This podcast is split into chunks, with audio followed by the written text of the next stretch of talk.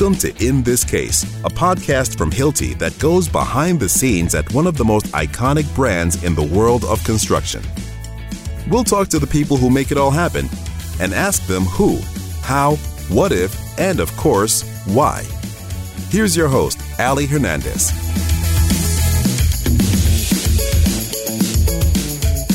While popular sci-fi films and comic books may depict human augmentation as some sort of futuristic tech that creates cyborg-like beings somewhere between human and machine, the reality is much less extreme.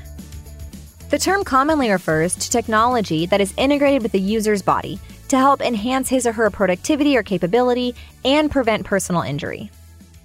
In its essence, human augmentation is nothing new or obscure. For example, the first eyeglasses were constructed in Italy during the thirteenth century. Now, an estimated one hundred sixty-four million Americans wear glasses to correct their vision.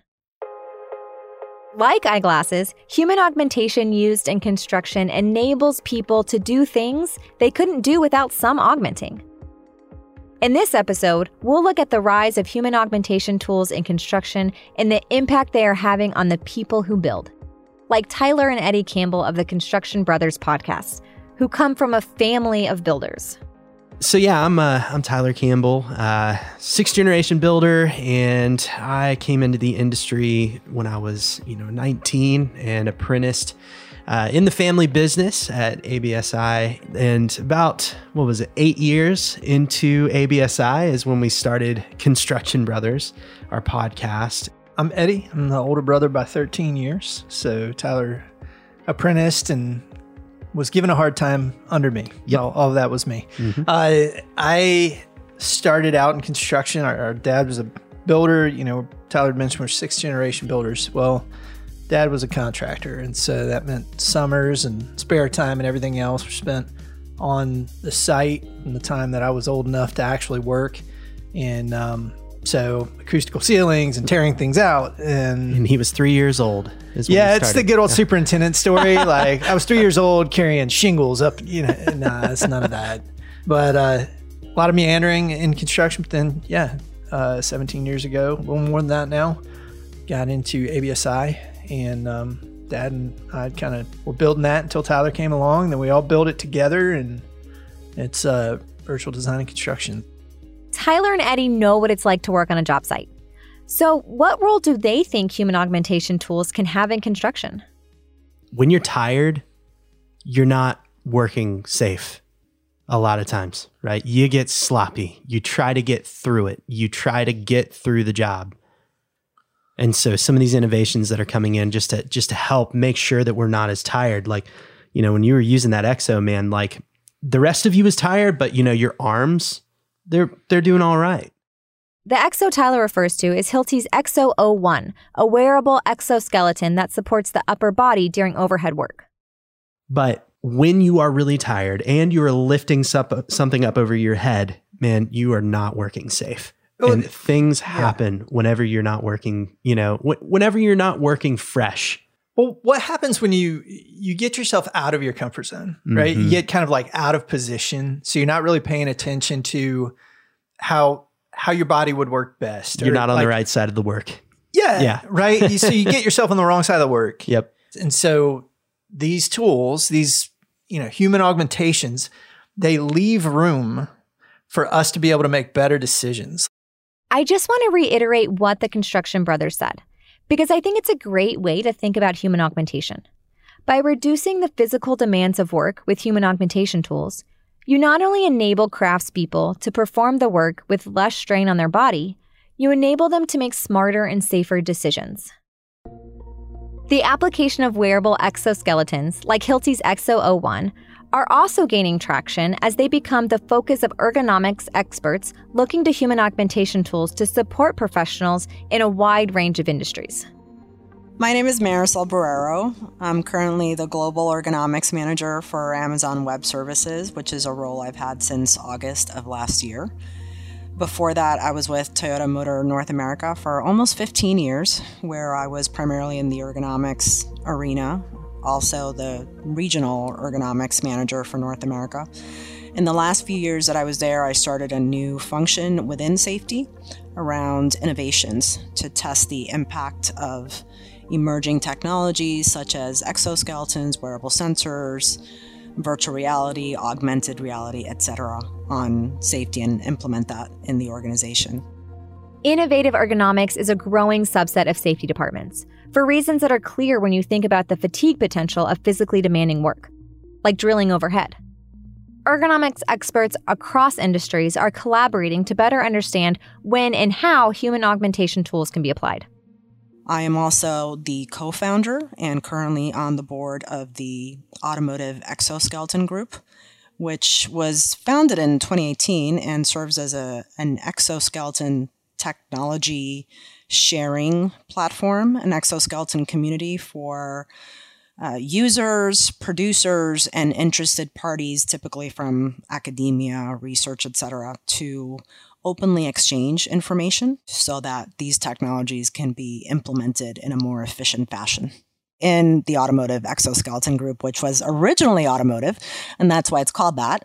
Uh, and I prefer A E X G just because we don't mention the automotive, but we have members in there that are not automotive. So we've got, you know, Boeing as a member, aerospace. Um, we've got Cargill, which is a protein manufacturing operation. Uh, we've got Delta Airlines. Um, so it's it's just really expanding. I saw a few researchers from the Mayo Clinic, and they were studying how to implement back and shoulder exoskeletons for surgeons performing very lengthy, you know, complicated surgery in very awkward postures. But is the rise in human augmentation occurring because the tools have proven to be effective in reducing fatigue and improving performance? And if so, how is effectiveness even measured? So there's several different things that are typically done. Uh, so there's the discomfort ratings um, before, during, and, and after implementation. There is uh, the ratings of perceived exertion, which is a common measure in ergonomics. So it's just a, a simple quantitative scale. And they asked employees, hey, how do you, you know, what's the exertion that you feel doing this job with and without the device?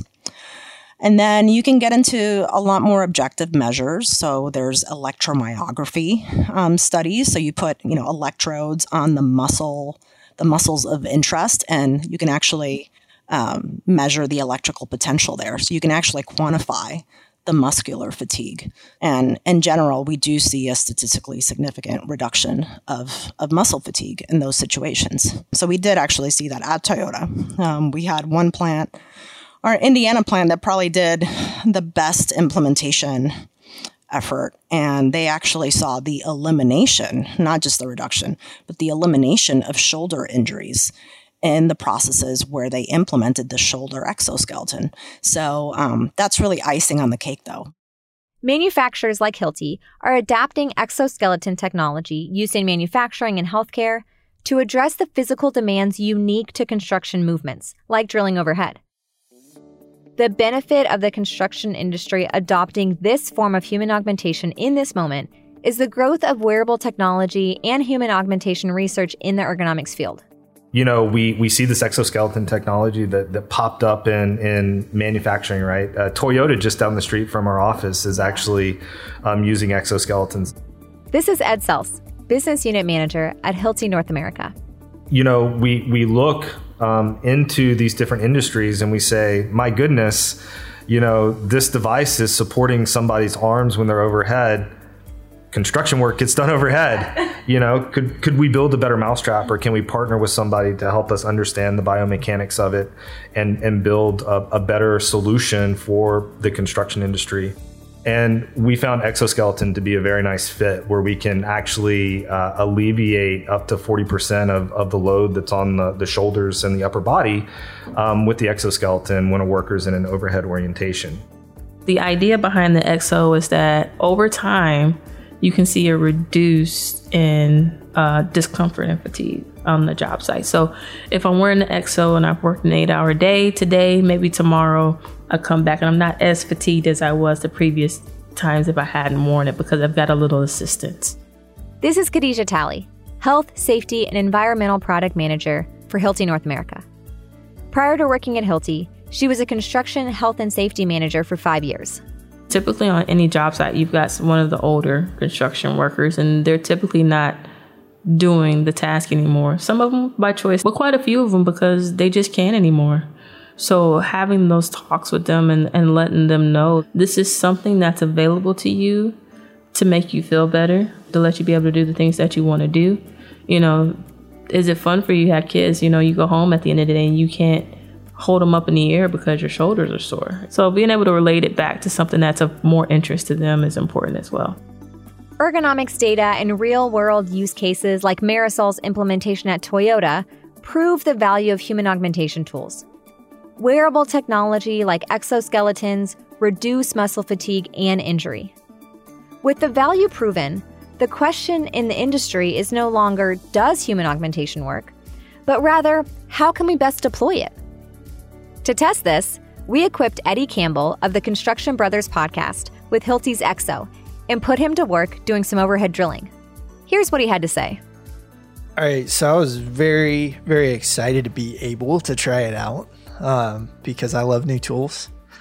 Because uh, that construction guy in me, like, I just got my hands on something really awesome. So I thought, oh man, this is cool.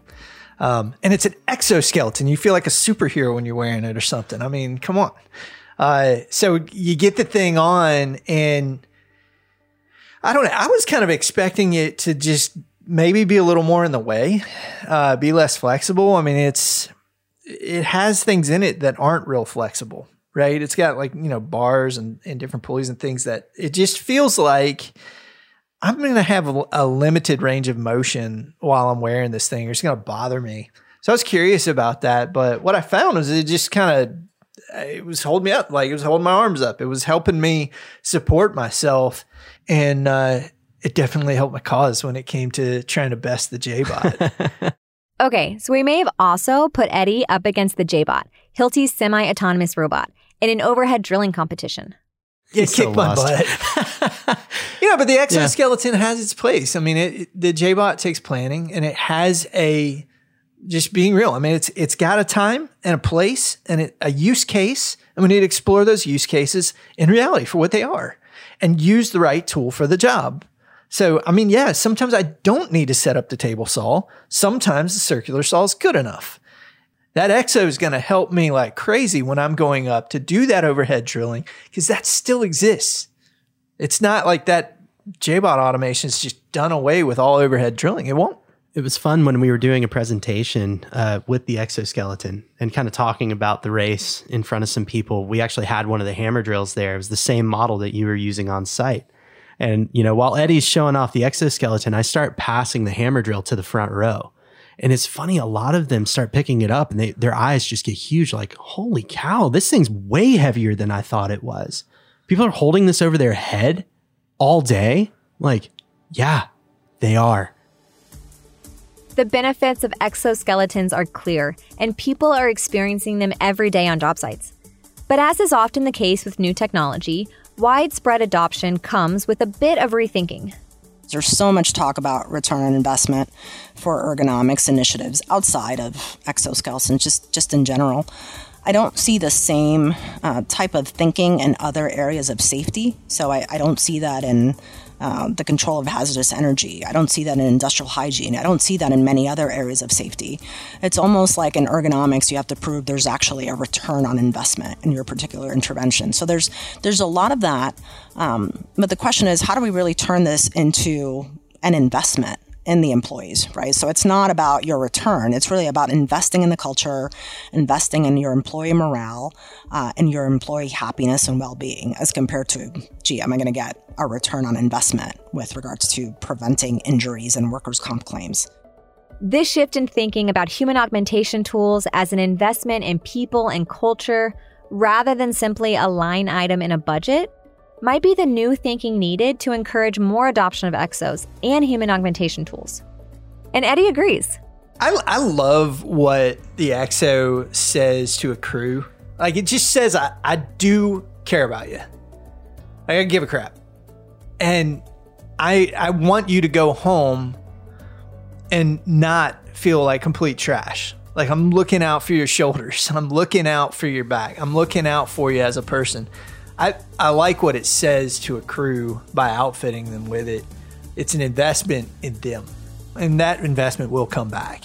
You can cont- you continually, consistently invest in your people in significant ways, and you will set yourself apart from other employers, and you will be the person that they want to work for. You will be the organization they want to come to. You will retain people, and you will thereby be more productive because they will stay with you. You'll keep that skilled labor longer because they know you care about them. So I think it's an important thing to say about it is, like, I do think it makes a statement towards your crew. Human augmentation is getting a bit more attention these days, in part because organizations like A E X G and solution providers like Hilti are investing in the research and production of human augmentation tools that are making people safer and healthier. Hilti's X O zero one is a wearable technology specifically designed for construction movements. And as Eddie noted, it's easy to put on, comfortable to wear, and effective at reducing fatigue. So, with the effectiveness of the X O and the potential employee retention benefits, could we see more X Os on job sites in the future? We sure hope so. Help them out. There's the tool to help them out.